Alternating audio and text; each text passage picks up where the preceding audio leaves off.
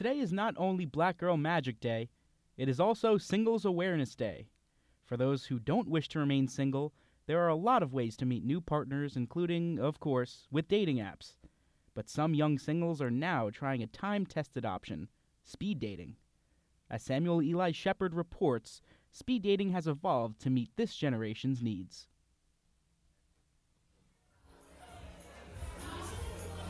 At the 230 Fifth rooftop bar in Midtown, singles are sipping martinis on luxurious lounge chairs. Chocolates are scattered all over the tables. It's the weekend before Valentine's Day. There's a lot of chit chat. Hello, my name is Alyssa Williams. Um, I'm 28 years old. I live in New York City right now. You like you take this piece of paper and you write down all their names. Participants get three minutes to introduce themselves to a new partner, and then a bell rings. On to the next. Like Williams, a lot of these daters are members of Gen Z, roughly defined as people born after 1996, and they're turning to speed dating after becoming disappointed with dating apps. I don't really like the idea of them, and I feel like people are almost kind of devalued on apps like that where you have so much choice. Tonight's event is led by Ellie Galarza. She helps run NY Minute Dating. Galarza is really busy, so I caught up with her later on Zoom. Speed dating worked for her. That's how she met her husband and the co owner of the company. Now she's trying to sell the idea to Gen Z, and she says it's tough. I feel like this younger generation are a little bit more cautious of meeting in person compared to answering in a text or you answering online. According to a 2022 report by the meditation app Calm, 58% of Gen Zers said they felt anxious most of or all the time. 10% more than millennials. It's not a flaw of the generation. Andrew Roth should know. He's 25.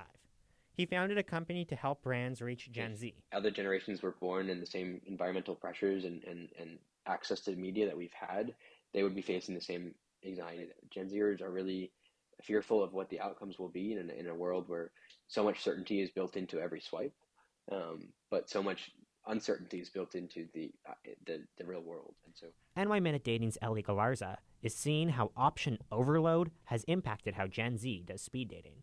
For the younger ones, there is they kind of know within I want to say within like 30 seconds, like within a minute. As soon as they sit down, yes or no. So for the younger one, we try to do something that it's faster. And Gen Z's dating habits have affected how the Galarzas do outreach. No, we had to adapt. I believe if we didn't adapt, um, we we would have been out of the event industry. And even now, there's still people that are not open or comfortable to going out and meeting in person. So we have certain events that we still do online. The company uses Instagram and Facebook, but they still struggle to market to Gen Z.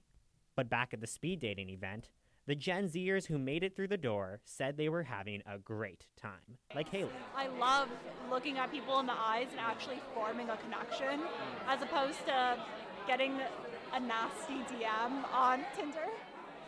Maybe there's no screen to hide behind. But for some Gen Zers, if they're willing to take a leap in person, speed dating can be a perfect match. Samuel Eli Shepherd, Columbia Radio News.